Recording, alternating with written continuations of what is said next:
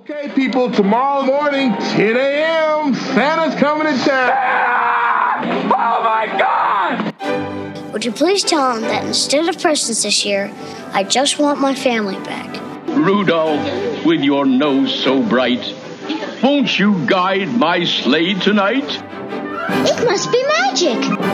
I must find some way to keep Christmas from coming. Nobody's walking out on this fun old-fashioned family Christmas. Isn't there anyone who knows what Christmas is all about? Sure, Charlie Brown. I can tell you what Christmas is all about. Seeing isn't believing. Believing is seeing. Best way to spread Christmas cheer is singing loud for all to hear.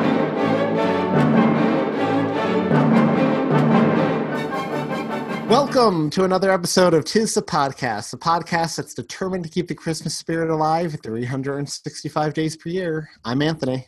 I'm Thom. I'm Julia. Julia, you were last. You were Hey, supposed to do it. guys. I'm Julia. Oh, I should have. I should have done the Thom Julia.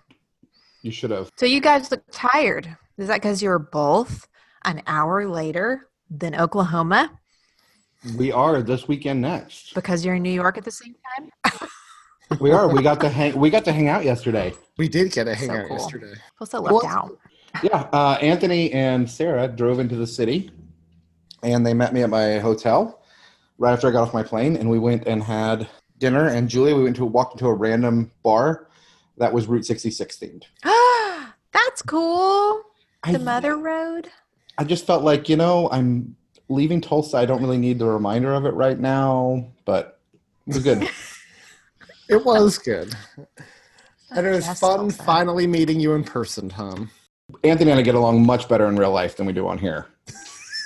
Much better. Do you really? Yeah.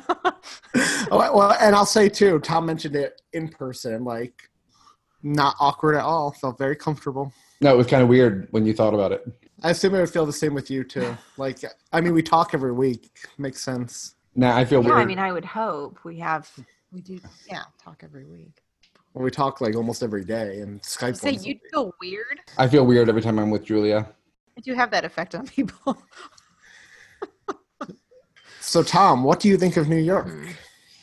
Well, the reason I'm being asked this question right now is because I have to apologize. I am staying in Manhattan this time, and I've not smelled human excrement once. It's very nice. A little trashy every night, but other than that, it's good. have you do- have you had a chance to do any touristy stuff, or literally just work? No, it's just been work. Um, I'm trying to get out on an earlier flight tomorrow, but if I don't, I'm going to the 9 11 memorial. I feel like I need at least do that. Just the memorial, or into the museum too? yeah. I'll probably go into the museum too. Museum. I mean, both are so well done, but the museum is definitely worth it if you have time. You need to come to Oklahoma to the Oklahoma City bombing memorial and museum. I do need to get out there. You look like you're going to put that high on your priority list. No, I mean, Think yes, about all the things I you am. could show it. It is. It is in Oklahoma City, and it is unbelievable. You you can show me the hotel that Chandler supposedly stayed at while he was in Tulsa. I'm, jo- I'm, I'm joking, No. guys. I know. There you go. uh, I, I'm not coming. I'm just making this clear now. I'm not coming out till Tulsa till I get a guarantee that I'll get to meet Julia at least for five minutes. Because if I'm flying out to Tulsa, I would like to see I both can of you. guarantee that. I could probably make that happen. Probably. I do have to say though, Thom is maybe not as bad as we've been writing on him. I'm not prepared to say he's the worst. I'm prepared to say maybe, maybe not as bad. I, I was going to fully retract this statement, but then he, you know, he was 15 minutes late for recording tonight. I was out uh, with some with a bunch of people for my new job. I, I run community, and we have some of our uh, rock star community members. We took them out to dinner tonight, and it was pretty great. But you being late tonight is not the only reason I'm saying that either. On the day you flew into town when we were supposed to meet, you switched back and forth like five times whether it was actually going to happen. to the point to the point Julia messaged in our Slack group and mm-hmm. said, Anthony's gonna have some real trust issues with you, Thom, after this. And I replied, going to. But Thom Can't blame that to- on Thom. But Thom came to New York bearing gifts, which are Yeah. awesome. Our new Tis the Podcast hoodie and our You Serious Clark Tis the Podcast t shirt, which is awesome. I got Wearing compliments both- on the hoodie finally. I'm wearing both tonight. Yay! Um, They're awesome. Who awesome. complimented you on the hoodie? Um, I got complimented by a guy who is one of our community people here at the conference, and a random person on New York said they liked the uh, Christmas tree. Oh, thanks, random person in New York. You need to come back around Christmas and then we can go visit the tree wearing our Tis a Podcast. hoodie. Right? That would be awesome. That'd be super And awesome. you would have to come then too, Julia, because that would be would. our new group picture in our hoodies in front of the tree. That would be awesome. Yeah, that would be awesome. I'm down for that. Speaking of New York at Christmas time, tonight we are covering 2015's The Night Before. Julia, do you want to give us a plot synopsis? Sure. For the last 10 years, lifelong buddies Ethan, Isaac, and Chris have gathered for Christmas Eve to celebrate the holidays with a bang. As Isaac prepares to become a first time father and Chris's fame is really starting to take off, his friends realize that their annual tradition is coming to a sad end. To make their last Christmas Eve as memorable as possible, they plan a night of debauchery and hilarity by searching for the Nutcracker Ball, the holy grail of Christmas parties in New York. So, this movie was directed by Jonathan Levine, who did 50 50, Warm Bodies, Rush, Mike and Dave Need Wedding Dates, Snatched, and Long Shot, the upcoming Long Shot. Have you guys seen Long shot with Charlize Theron and this guy again, Seth Rogen. Seth Rogen. Mhm. Okay, I just saw a preview for that. Yeah, I did too, actually. Just like Facebook? recently. Yeah, Facebook. Yeah, Facebook. Yep. Um, the screenplay was also written by Jonathan Levine, who wrote Shards, Love Bites, and Warm Bodies. Um, Kyle Hunter, who wrote Sausage Party and Future and some episodes of Future Man on Hulu. Ariel Shaffir, who did Sausage Party and Future Man as well, and Evan Goldberg, who worked on the Ali G Show, Superbad, Pineapple Express, Green Hornet, The Watch. This is the end, the interview, Sausage Party, Neighbors 2, Sorority Rising, Preacher. The music was done by Marco Beltrami, who's doing the upcoming Twilight Zone reboot. Um, a quiet, who did The Quiet Place, The Snowman, Logan, Ben Hur, uh, Lucifer, Fantastic Four, The Giver, Carrie, The Wolverine, World War Z, The Scream trilogy, Don't Be Afraid of the Dark, and a lot of other stuff. Live Free or Die Hard, Hellboy. So he has a pretty big uh, repertoire to his name. Huh. Um, he partnered with my he collaborated with Miles Hankins, who didn't really have anything to his name. So, and this movie stars Joseph Gordon-Levitt as Ethan Miller. He was in 10 Things I Hate About You, 50-50, The Dark Knight Rises, Third Rock from the Sun, Angels in the Outfield, Looper, Lincoln, Inception, 500 Days of Summer, Don Jon, The Walk, Snowden, G, uh, G.I. Joe, Rise of Cobra, and a lot of other stuff. I love Angels in the Outfield. Can I just tell you? I love that movie so much. I had no idea he was in it. He was the kid. He was the kid. I, I'm gonna have to watch it again. I haven't seen it in probably 30 years. That's just Ah. nuts. so good. He's in a lot of good stuff. He is Like, like a lot of good stuff. I love 10 Things I Hate About You. We talked about that in depth, but I love I can't say it enough. This movie also stars Seth Rogen as Isaac Greenberg, who's in Freaks and Geeks. That's where he got his start. Uh, the 40 year old virgin, Knocked Up, This is the End, Funny People 50 50, Steve Jobs, Super Bad, Pineapple Express, The Green Hornet, The Interview, Horton Hears a Who, The Kung Fu Panda Trilogy, Sausage Party, The Spiderwick Chronicles, Monsters vs. Aliens, Paul, and in, he's going to be in the upcoming Lion King and Long Shot, which mentioned earlier. Who is he in the upcoming Lion King? Yeah, what voice is he? Pumbaa. I knew it. Dad Oh, gummit. He's Pumbaa and Billy Eichner's Timon. Oh, Oh, Craig? You Craig cannot- from Parks and Rec? Craig. Is he is Craig from Yeah. Parks and Rec? Okay. All right. Super obnoxious. Yeah. Oh, yeah. That. Mm. I don't like that makeup. I don't at all. I, I sorry, Billy Eichner cannot replace Nathan Lane. That's just He when he talks though, blasphemy. if you do, have you ever seen Billy on the Street? He has a very similar pitch and tone to Nathan Lane. well. Like, all I when know when of I him, read his casting, I was like, okay, that makes sense if you're not bringing back Nathan Lane. All like, well, why not bring back Nathan Lane? Yeah. Because if they brought back all the original voice cast, why remake it at all? But they do Well, I stay extremely faithful to the animated versions. And they're bringing back Mufasa. Mm, well, you can't replace. You cannot replace. That would be like remaking Star Wars and not getting him to do Darth Vader's voice. You can't replace James Earl Jones in anything.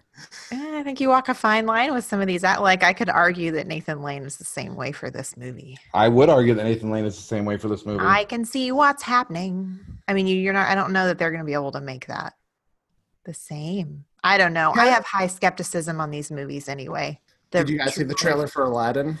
Yes, which mm-hmm. is what's feeding this anger in my body. Is Genie. I thought that was the looks old, fantastic. that was the Aladdin first looks time that it looked good to me. He looked good to me. I haven't seen the biggest new problem one. I had, the biggest problem I had with that trailer was Jafar. Yeah, Jafar's not doing it for me. He's supposed to be an older, creepy guy. Yeah, and he's young, good-looking dude with a Yeah. high voice. Who's playing Yeah. Jafar? I don't know that. I don't even know who the like, he's actor. like he looks like he's Aladdin's age, J- maybe a little older. yeah, yeah, it's not not what you would expect. I'm sure we could do like a whole episode on the Disney remakes at some point, which could actually be interesting, like to debate them. But because I think the Jungle Book one was actually better than the animated one. Oh, I wouldn't go that far, but the Jungle Book one was great. I hated the Jungle Book animated movie, so it's not a high bar for me. Yep. Oh, I liked it. Uh, Anthony Mackie plays Chris Roberts in this film, and he's best known as playing the Falcon in the Marvel Cinematic Universe. Um, he is also in Eight Mile, Brother to Brother, The Hurt Locker, Altered Carbon, and All the Way. Uh, Lizzy Caplan played Diana, and she was probably still best known for Mean Girls, but she's been in a lot of stuff too. She's in Freaks and Geeks, Cloverfield, Masters of Sex, Hot Tub Time Machine, 127 Hours, Interview, Now You See Me Too, and Allied.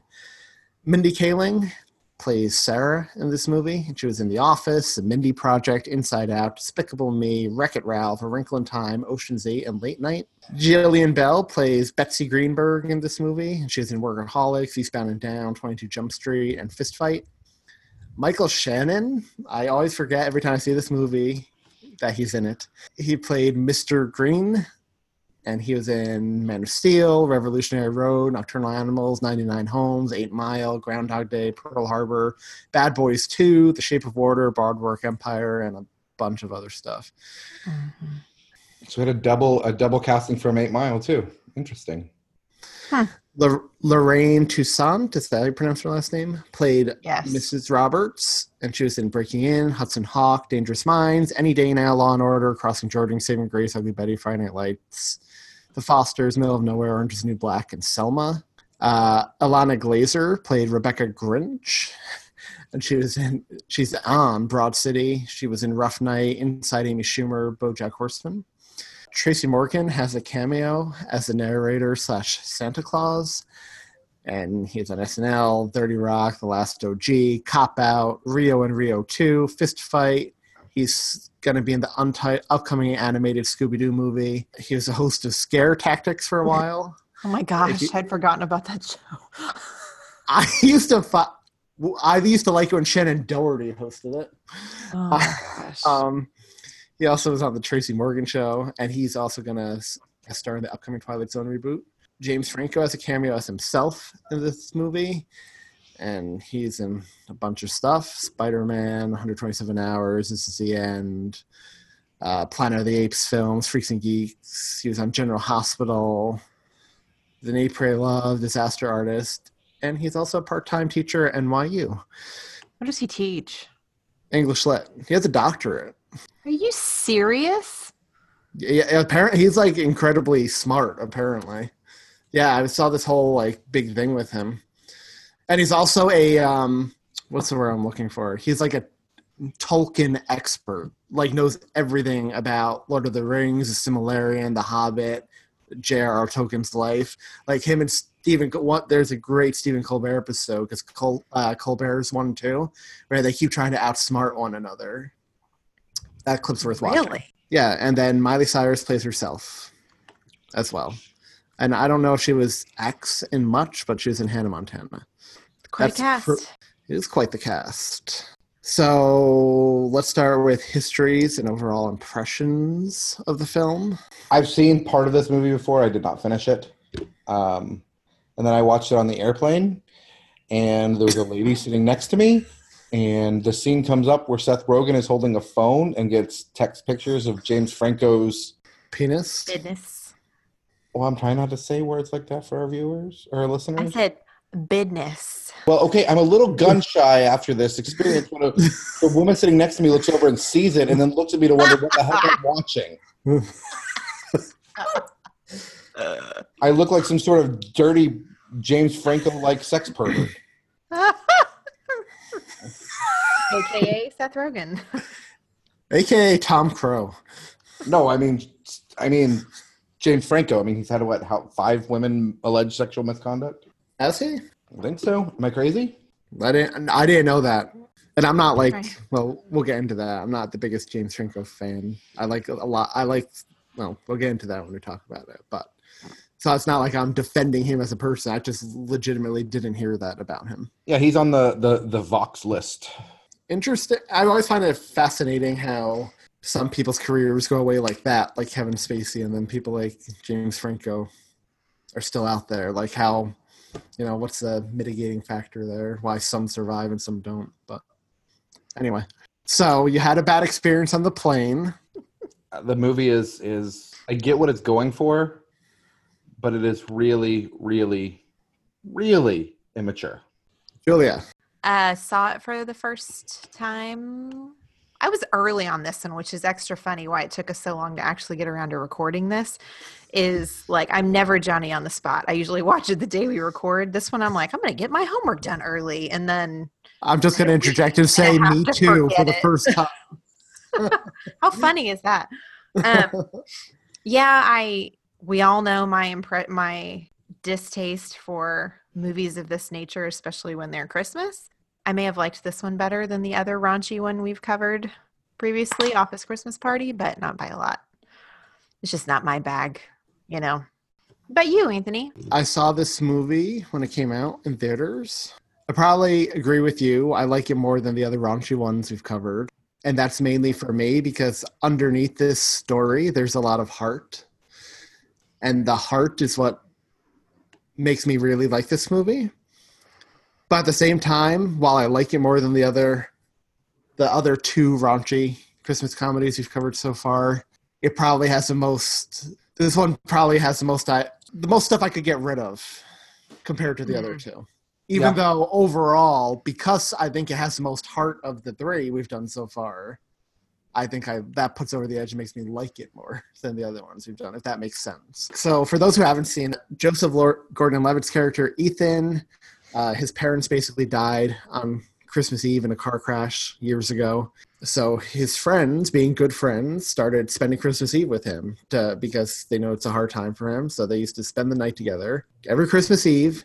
But now, like 10 years later, one's expecting their first child, the other's getting too famous. He's being recognized everywhere. So they're kind of putting an end to this tradition, which upsets Ethan. understandably. Um, and there's basically so they basically spend one last Christmas Eve together, but there are a bunch of subplots. So basically, Anthony Mackie's character Chris is a football player who's trying to impress his teammates by getting weed for them, for, and they're going to meet up at the Nutcracker Ball later on. Uh, Seth Rogen's wife decides to give him a last hurrah before he becomes a father and gives him every drug on the known universe to take. And he spends his night in a paranoid haze. And uh, Ethan's trying to get them to the Nutcracker Ball when they run into his ex, his serious ex, Diana. They ended on bad terms, but it's clear he's still in love with her. And um, while there, Seth Rogen's phone gets mixed up with Mindy Kaling's phone, and it's basically this chase to get the phone back because his wife can go into labor anytime now. And so his priority is to get the phone back. Anthony Mackie's is to get the weed, and Joseph Gordon-Levitt's to get them all to the ball and see Diana and everything like that. So there are a few different subplots. Mhm. And I'll say right now, the one I could do without because it was over the top for me is the Seth Rogen one, getting high on every drug imaginable. Okay, not only is that completely irrational to think that could possibly happen, but for his friends to sit back and know that he's having this horrible trip mixed with, like, he's got this horrible trip from acid mixed with him getting high on cocaine and just going back and forth. These are some terrible friends, right? I mean, it's just awful and not believable at all because he's supposed to be a lawyer now, right? Yeah, I Yeah. If you're saying his profession would preclude him from doing stuff, I would say look around in real life. I would say a lot of the people with really good professions are probably uh, I doubt they're going out tripping on acid in the middle of the in the middle of like everybody. also Seth Rogen is a lawyer. No. No, never ever ever. And I can't imagine a lawyer going into a church and doing what he did and it being okay afterwards. I, I did I'm- appreciate the Hanukkah sweater on him when he was forced to sit in church. That made me laugh. There are some pretty. So I wonder if that's a trope they took. Think about there are some we've in the movies we've covered in the time we've been doing this. We've hit some pretty hilarious church scenes with families, with you know, thinking about while you were sleeping. Bad Moms Christmas. That was one of my favorite scenes in the whole movie. Was that church scene? Um, it's a pretty funny place to set. You can make some pretty drastic. What's it called? When things are totally different and out of place, but you stick them together. Contrasts. Yes. Contrasts. so I can say that I did appreciate that. Like when I saw that something was going to go down in the church, I'm like, okay, I might be in it for this. This is going to be funny. And then it bombed a little bit for me. But um, yeah. But I, I didn't need him to puke in the church. I would have been fine with him sitting there silently freaking out, looking at the looking at the crucifix and knowing he's, you know, wearing the Jewish sweater and being paranoid silently. I didn't need him to puke and then run out screaming. We did not do that. If It was, I it was felt over the over the top. violently, that would have been funnier if he was just Mhm. doing the paranoid looks. mhm. I'll tell you though, my favorite subplot though, yes. What? the Grinch, the Grinch. They kept calling her the Grinch, who kept stealing. Uh, Dude, I loved her. um, so she stole the weed Anthony Mackie had procured, right? And then what? She stole the cell phone too, or I forget. I watched this a week and a half ago. She sold his weed twice. She stole it twice, She right? stole his weed twice, yeah. And they give chase, and she has some. pre- She has some pretty funny lines and moments in this film. She, I, I love that she idolizes Hans Gruber, and The sticky, Yeah. Remember remember the second time she stole his weed, it was with the sticky band at hand? yep, yep. It's like the Christmas anti-hero. Yeah, she. I mean, and she. uh she home aloned them. She kept home aloning them at one point. He calls it out. She home aloned me. so I think I- yeah, it's the things like that that helped push this one over the. I for, totally forgot about Bad Moms Christmas when we talked about raunchy Christmas movies. Um, I was thinking Office Christmas Party, um, but I did like like the things that were good about this movie. I liked more than the things that were good about the other two. Like this one outweighed, and a lot of it was that kind of that Christmas ephemera stuff. Yeah. And, the, and it was very Christmassy feeling. mhm. I mean, I really liked. I liked the atmosphere. Um, I got the feels. I just could do without the hard drugs, and explicit. And male genitalia. stuff. Well, oh, really could do without that. Really could do without that. that and the bathroom scene, and yeah, Mm. and this. I get what they were going for. Like, they, so, so the movie has the ghost, the three Christmas ghosts of a Christmas Carol trope in it, Mhm. and the first one we meet is the ghost of Christmas Future for some reason. and the future is Seth Rogen's daughter is a stripper, and his wife like they're cheering and supporting her. Make well, no, she's cheering and supporting her. Seth Rogen is sitting there horrified. Yeah, th- that's what I mean. She, the mom, he's he, Yep. the mom's there, like cheering and supporting her. Um, Bad choices. Yeah, um, that was just a weird way to. That was just a weird way to introduce that trope. Well, and a wife that gives her husband as a send off a gigantic box full of every drug known to man is exerting so that- questionable. That judgment. wasn't normal. That wasn't normal when Sarah sent me on my bachelor party with that. You say that wasn't like a question? That was a question? Normal. she just has this stashed away. Oh, I'm a total prude. I totally get it. And I'm happy to admit it. But like drugs aren't funny to me. I don't know why. I get why they're funny probably to a lot of other people. And I feel like it probably should be funny, but they're just not funny to me. I think it'd be funnier if we didn't have to have it crammed down our throats in every Seth Rogen movie, right? Yeah, that's why I don't like him really because he's a one trick pony and the trick he does doesn't make me laugh. You know, like Adam Sandler's a one trick pony, but like his trick is funny to me. Have you watched his stuff recently? This came up in New York. So Sarah likes a lot of Adam Sandler movies. Mm-hmm. And the other day we were watching AMC because Mrs. Doubtfire was on, and immediately after went to Billy Madison and Happy Gilmore. Yeah. And two movies Sarah loves. She likes a lot of Adam Sandler's older school stuff. She got 15 minutes into Billy Madison. It was like, I don't, can't watch this. It's not for me anymore. She said that she said it was like it was clearly made for middle school her, but she can't watch it anymore. We had tried we had tried Billy Madison back in the day, and it was just like it was so obnoxious. I stopped watching old Adam Sandler movies because I don't want to. I don't want to. I don't want that that my nostalgia to be over. I don't want to root off Adam Sandler movies. Oh my gosh. Is it a verb? Is it a I just- verb now? I just verbed it. Oh man. I That veto that. for you. I veto that. I hard veto turning Rudolph into a verb. How dare you, Thom? You're the worst again. Don't don't root off this right now, Anthony. Please don't root off this. You're the worst. Why do you ruin everything, Charlie Brown? Yeah, I feel the same way about Seth Rogen as I do James Franco. And I don't know if that's me not being able to get past stuff or what, but that has a lot to do with why I don't wasn't excited about the movie and won't watch it again. It's just not my thing. Love Joseph Gordon-Levitt though. This is not my favorite Joseph Gordon-Levitt. All bright in the mood. The main musical number in this movie is a rousing rendition of three friends singing. Say It was perfect for this movie. Christmas in Hollis. it was perfect for this movie. And that's not a tongue in cheek. I don't like the movie, so the song was perfect. It really was perfect for this movie.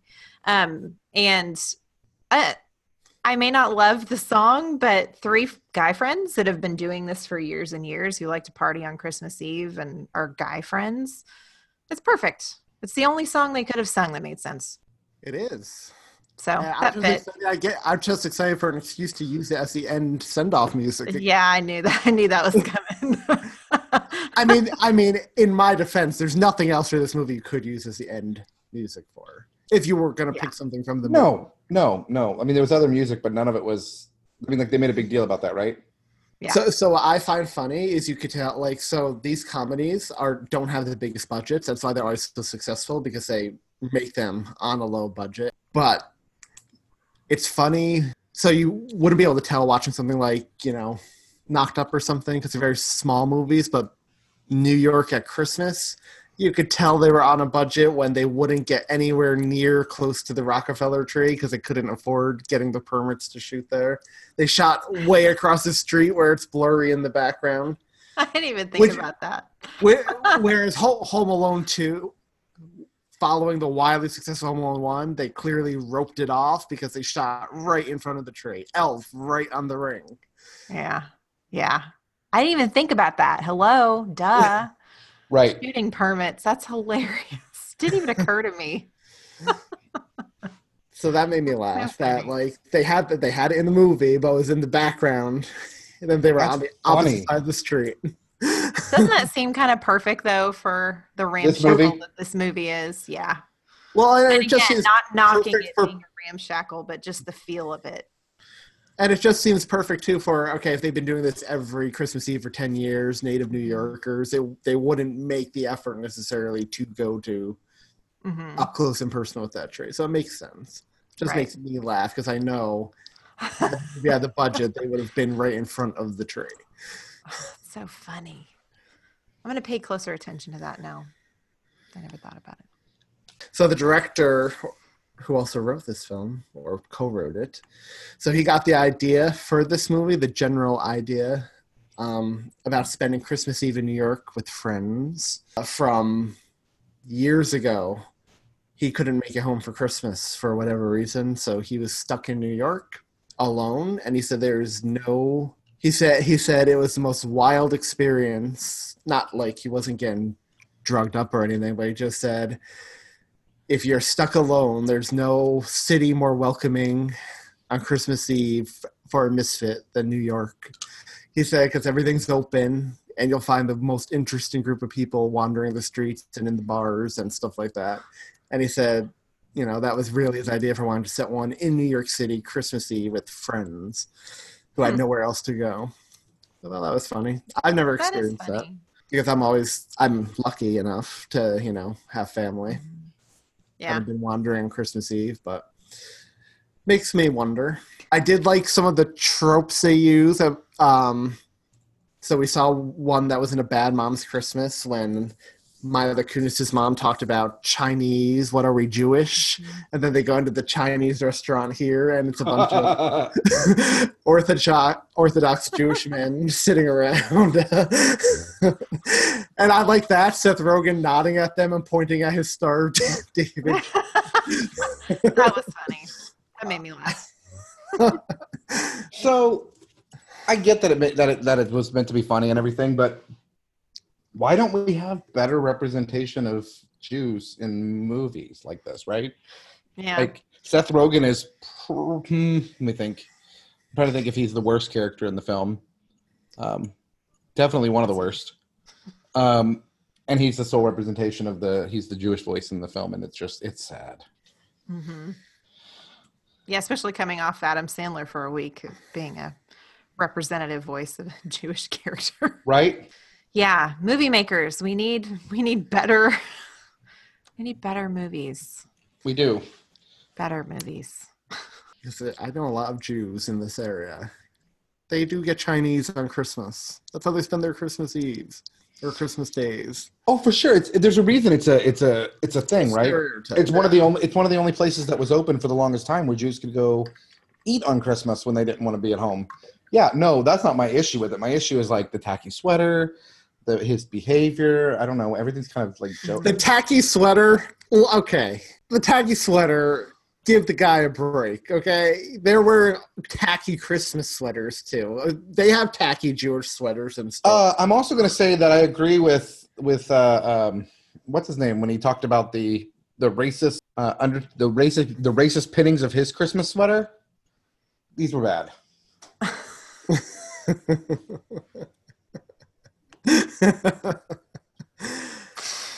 Oh gosh. So throughout this movie as well, Michael Shannon plays their old gym teacher who is selling them weed. And then in the end, they throw in this trope where he's actually an angel the entire time and he flies away. He got his wings at the end. Just an interesting. He it was. I remember, Tracy being, Jordan is Santa. Like, but I remember being very taken. uh, hold on, hold on, pause, pause. Somebody's getting feedback. Oh, never mind. Sorry. Go ahead. his clock It, was it- feedback. it sounded it sounded very dissonant. So I remember being very taken aback when I saw this movie for the first time. How violently he sprouted those wings and how fast he took off into the air. It kind of like maybe like a little. Um, I don't want to say scared, but it unnerved me the first time I saw it. Like I had no problem. I don't I, even think I noticed. that. I had no problem with him being an angel. I kind of even the first time I watched it assumed he like he's the Called it. ghost figure, right? He's the angel. in Mhm. movies. But See, like for me, for me, I was watching like, oh, don't tell me they're gonna pull that. Don't tell me this. This stoner is going to be an angel. Like I was thinking it the whole time, and then when they did, I just I did I rolled my eyes. Uh-huh. So They're trying to pull as many Christmas references in as they possibly can. And that's one of the things I loved about this movie, honestly. It was how many references they pulled in. Christmas references they pulled in. But it's the same thing. I, I don't like bad Christmas, bad angels in movies. I just don't. Yeah. It's funny because so he was a stoner angel. We had the homeless angel in One Magic Christmas. hmm And, uh, not a lot of good angels. Lionel was okay in three days. Block that one from your minds. I But- did block that one. Oh, We've had some really bad ones. oh, man, I had never put it together like that. No, we had some pretty bad ones. So, what do you guys think of Lizzy Caplan as an actress in general? I think I know her best from Cloverfield, and it's just, I mean, it's all right, I guess. I'm kind of meh about it. yeah. I'm. I don't know. I never saw 127 hours, so I can't comment on that one. I guess she was pretty good in that. And uh, I never actually watched the interview either. So uh, I just know her from Mean Girls and Freaks and Geeks and Hot Tub Time Machine, and just meh. She's Yeah. extraordinary in Masters of Sex on Showtime with Michael Sheen. Got to give her a shout out for that one. But um, I liked her in this movie. She was Yeah. normal in this movie. I felt bad that she, her getting proposed to in the middle of a crowded club. Like, can't imagine being put on the spot like that. Oh, that was cringeworthy to the max. Yeah, it was. Yeah, it really was. I mean, you kind of have like Sarah always says, like public proposals just kind of force you into saying yes, right? When you're doing that, because you're not going to be come across as a bad person and say no in front of all those people. Right. Just recant as soon as you're in private Yeah, private space. By the way, So you can do that, and then talk. So you could propose to somebody like that, put them on the spot, and then complain for the rest of your life about your ex fiance. so so ba- basically, basically though, so Joseph Gordon-Levitt. I guess she. I guess Diane is a huge Miley Cyrus fan, and Miley Cyrus is at the Nutcracker Ball, so he gets her to let him on stage and make this grand proposal to Diana when they finally get to the ball.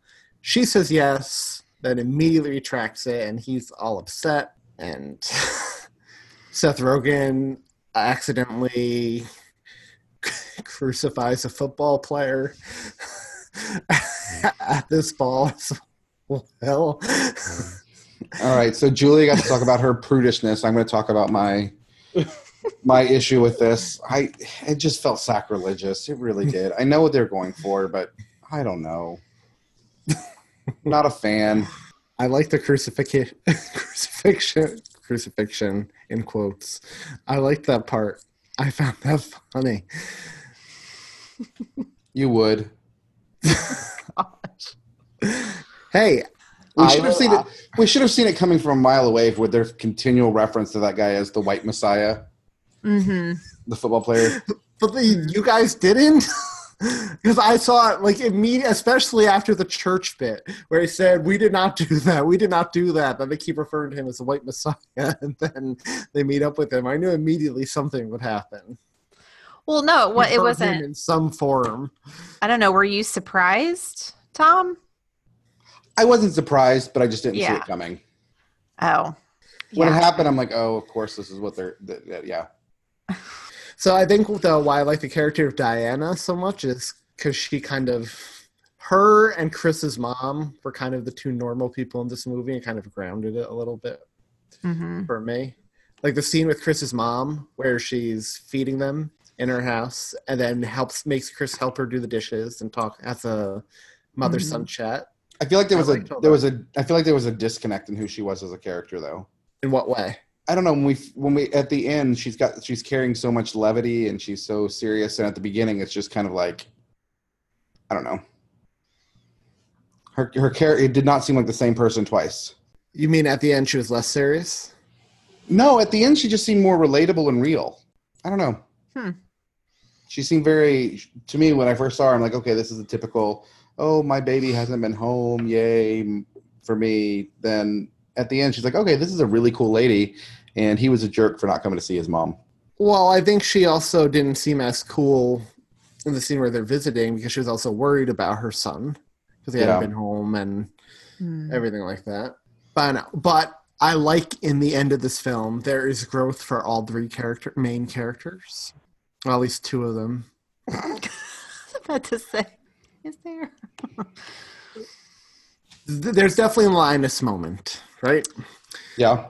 Yeah, yeah, I, mm, yeah, there is. I'm not going to argue with that. There is. It's not as satisfying. We've got a few Linus moments. We got a few. hmm I mean, there is absolutely heart in this movie, right? There's and heart. that was a surprise to me because I really wasn't. I was expecting it to be a lot more one note because that's what we experienced with some of our other ones that are the same genre. But I was very happy that there was heart, and that's what pushes this one up for me. Yeah, I can agree with that. I can agree with that. But I mean, do we have to get to the heart by calling your unborn daughter one of the worst insults on the planet? Do we need that to get? Do we need that to get heart? I'm going to say probably not. Could do without that. Of course, Anthony needed that to get to heart. I mean, if it wasn't for that, he wouldn't have related, right? Oh, I mean, I mean, I'm not going to argue, but I didn't mean that. I said right at the beginning the character, the plot line of Seth Rogen getting high was the one that I could have mm-hmm. done most without. I said it. I didn't. I didn't But as you much said- as you guys did because there were parts that made me laugh. Well, but I, I did I did like the heart at the end where like they come together and realize, oh crap, having a kid is scary. We don't know what we're doing, and that's fine. Mm, I really did like that part though. mhm. Mm-hmm. Well, no, exactly. I felt like there was heart to that scene. There was heart when Ethan went to Diana's house to apologize and make up with her. And there's heart with Chris too. He right? He went home to Yeah. his mom Mhm. And try, stopped trying to impress those guys. They had their own little Christmas. You know, it's the same journey so many of these p- classic Christmas stories go on from Mhm. Christmas Eve to Christmas Day, where they grow up. I mean, one of the taglines of this film was three childhood friends become three wise men. The other tagline for this movie is the perfect stoner Christmas movie. I think one of them rings a little more true to me. You know what I did notice? I'm glad I came to New York because I did notice that uh, when they're in Manhattan and they're getting on the F train at Church Avenue, it's not the Church Avenue station. And I wouldn't have noticed that had it. No, I'm just kidding. I'm totally reading that off of uh, IMDb. I did notice one thing that, that I was that I, I did notice one thing that's on IMDb that I want to point out a mistake. Uh, when Ethan's like pulls out his phone at Chris's mom's house, he uses the calculator to call. You guys notice that? No. no, I did not. I, I so- you know sometimes I like reading these you know the the bloopers or whatever the the goofs on IMDb, but Uh-huh. I I didn't notice and I felt I went back and rewatched it, but I didn't notice like you were talking about uh, when they were filming and what they got rights to and stuff. But I didn't realize a lot of this was filmed in New York in the summer. Right.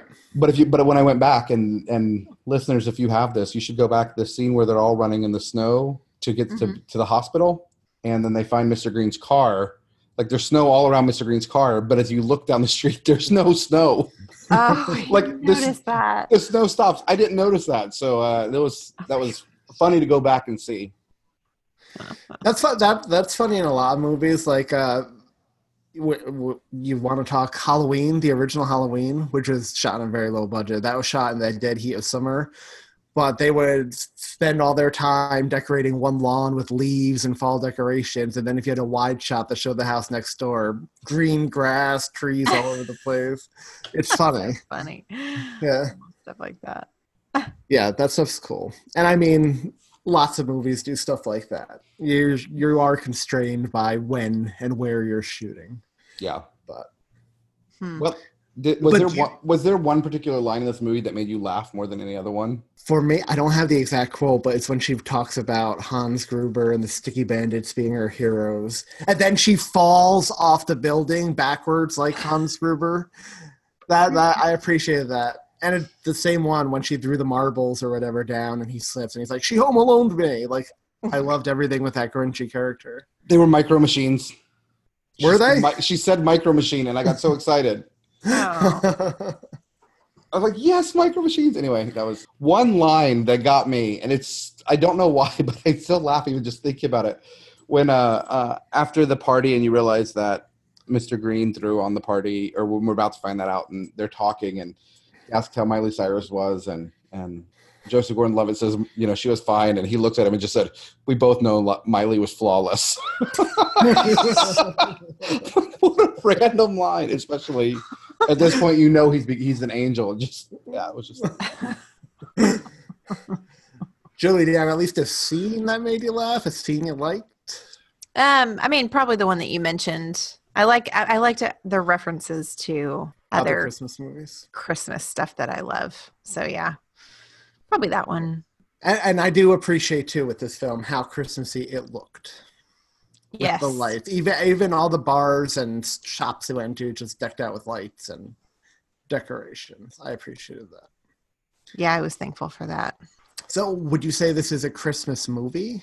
Whether or not it's a Christmas movie you like, was it a Christmas movie? Yeah, it's a Uh, Christmas movie. Everything everything about the movie was Christmas.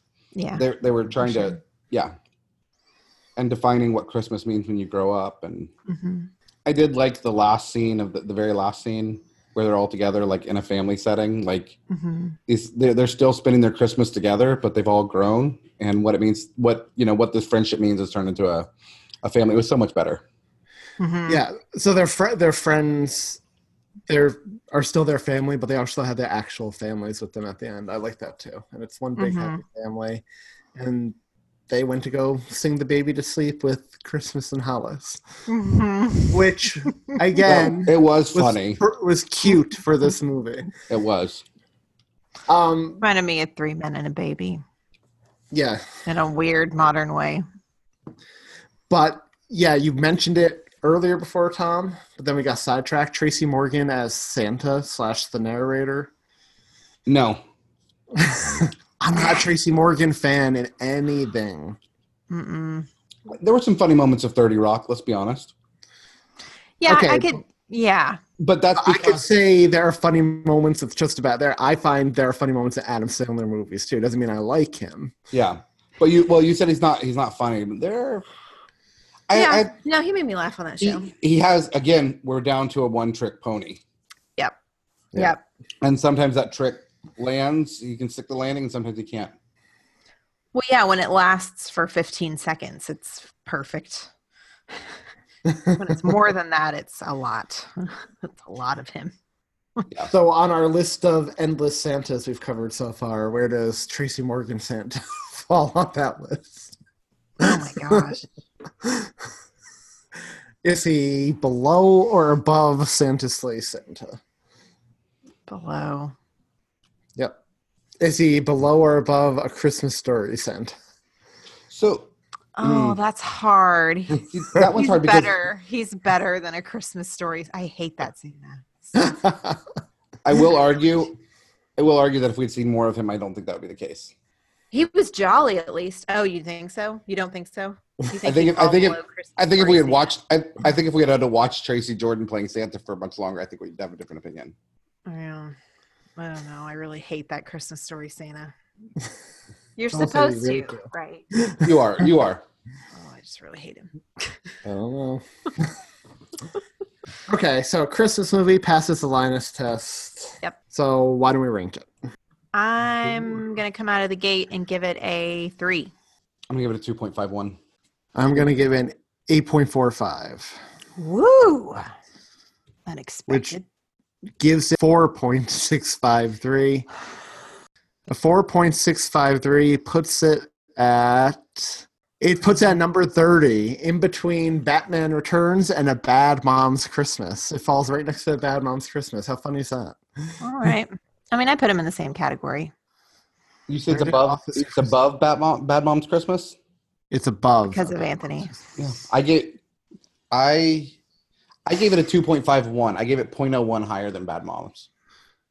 I gave it I gave it- exactly the same as Bad Mom. I gave it 0.25 higher than Bad Moms. Interesting. Hmm, Again, that comes down to the heart. Yeah, I think it had a little more heart, in my opinion. Yeah. Muy, muy interesante. So we did get some listener feedback about this movie. Mm-hmm. So Somebody else got to first, share it. I'm so out of the loop this week, guys. I'm sorry. I'm going to be a slacker. And just listen for the first time now about what people think about this movie. so so the first piece of listener feedback we got was from loyal listener, that Revit guy. And he wrote, I've so been looking forward to this movie on your podcast. I actually put the Blu ray on my Christmas list last year because I didn't own a copy and went and bought it with a gift card to ensure that I can watch it every year during the holidays. The story itself is very heartfelt and deals well with the various stages of becoming an adult and having things change, including relationships with good friends. Uh, that each person is dealing with different things in their lives, like a huge football career or getting ready to have a baby, and they still make time to spend Christmas with their friend carrying the tradition they created when their his parents died. I really liked how well JGL and Seth Rogen play off of each other as well. I really like the movie 50 50 that they did together too. I hope Julia can get past the dirty humor and see the heart in this one. Well, I, you definitely we saw- all agree there's heart. We all agree it. Yeah. yeah. And on Facebook, we had a pretty similar positive review. Um, so on Facebook, Christine Alexander mentioned um, she loves this movie. Her history is seeing it with her husband and three sons in the theater when it came out. Her daughter was too young at the time, 13 years old. I think wise choice. Wise choice. Um, we all liked it. It's on her annual must watch Christmas canon list. So I thought that was interesting. No, that's legit. Um, she also mentioned I'm with you, Christine. she mentions that after the movie, Wrecking Ball and Runaway immediately became part of songs you regularly hear in mom's car that require you to sing along. and the Christmas playlist. The film's inclusion of Christmas in Hollis is even more of a bonus now that she has love for Tis the Podcast. Love that Christmas song. So you made Anthony smile with that one. Um, I could appreciate this. She says, generally, I'm not an intense fan or follower of Seth Rogen movies. I like some, but mostly could take or leave them. The whole Tracy Morgan drug culture thing is not my thing. James Franco generally creeps me out. I adore Mindy Kaling, but she isn't a huge part of the film. All that said, somehow I was smitten at the trailer months before, and the movie did not let her down. Watching it in the harsh light of a morning in March, two possible explanations come to mind for her love. One, the character of Ethan reminds her of her oldest son. And two, I think Julia will understand there is awesome Christmas lighting in just about every scene. Great Christmas soft blur atmosphere. And since this last holiday season, she can attest that New York City does it right. Uh, this film looks like Christmas in New York that she got to see in person. So that's super cool. Um, I do like that she mentions um, all of my same misgivings about this movie and that she still liked it. So it kind of justified me a little bit personally. So thank you so much for your feedback on Facebook and I mean everywhere. All of the great feedback we get. These were fun and unexpected for me to see such love for this movie going into it. She she did pose an interesting question. Her message though was anyone else disappointed with the Nutcracker Ball? She was expecting more over the top decor atmosphere, guest cameos, especially after the cool train entrance. Uh yeah, I actually thought it would be more over the top too. I loved the train entrance and the tunnel of lights into the ball. But I Guess that's the budget though, huh? They blew it all on Miley Cyrus. so thanks for your feedback, guys. Thank you. Yeah, keep the feedback coming. Um, we're on Facebook at Tis the Podcast. We are on Twitter at Tis the Pod. We have a good active subreddit, um, r slash Tis the Podcast, and you can find us through email if you want to send us some email like that, or um, chat with us anywhere you get your social media. Oh, Instagram too at Tis the Podcast. Come talk to us. And check us out on Patreon. Uh, unfortunately, I don't think we have too many bloopers this week that we had to cut out, but we'll be adding those now. And we've got a very special offer coming up for our Patreons. So stay tuned. Something very cool happening. We're not quite ready to announce, but in the next two weeks we will. And we know we've been slacking with bonus episodes, but rectifying that. Next week, we will be covering 1977's A Flintstones Christmas. And the week after that, we will be covering the Office Christmas specials from the UK. All right, y'all. 6,768 hours left until Christmas. That's only 282 days. That's 40 weeks. We're out of the 40s next week, guys. Yay. We are. I can't I can't believe it's like mid-March already. The podcast definitely helps the days go by. It really does. Mm-hmm. I'm so thankful for you guys. And I'm thankful all, for you guys. I'm so thankful for all of our listeners too. I'm thankful for most of our listeners. Honestly, though, like when we go a week without recording, it does feel longer. It really does. I think that had to do with this week feeling so long. Yep. But bright side, recording on Thursday night, next day's Friday, not so bad. nope, not bad at all. So, anyways, Flintstones Christmas. Do your homework, guys, and we'll speak to you next week.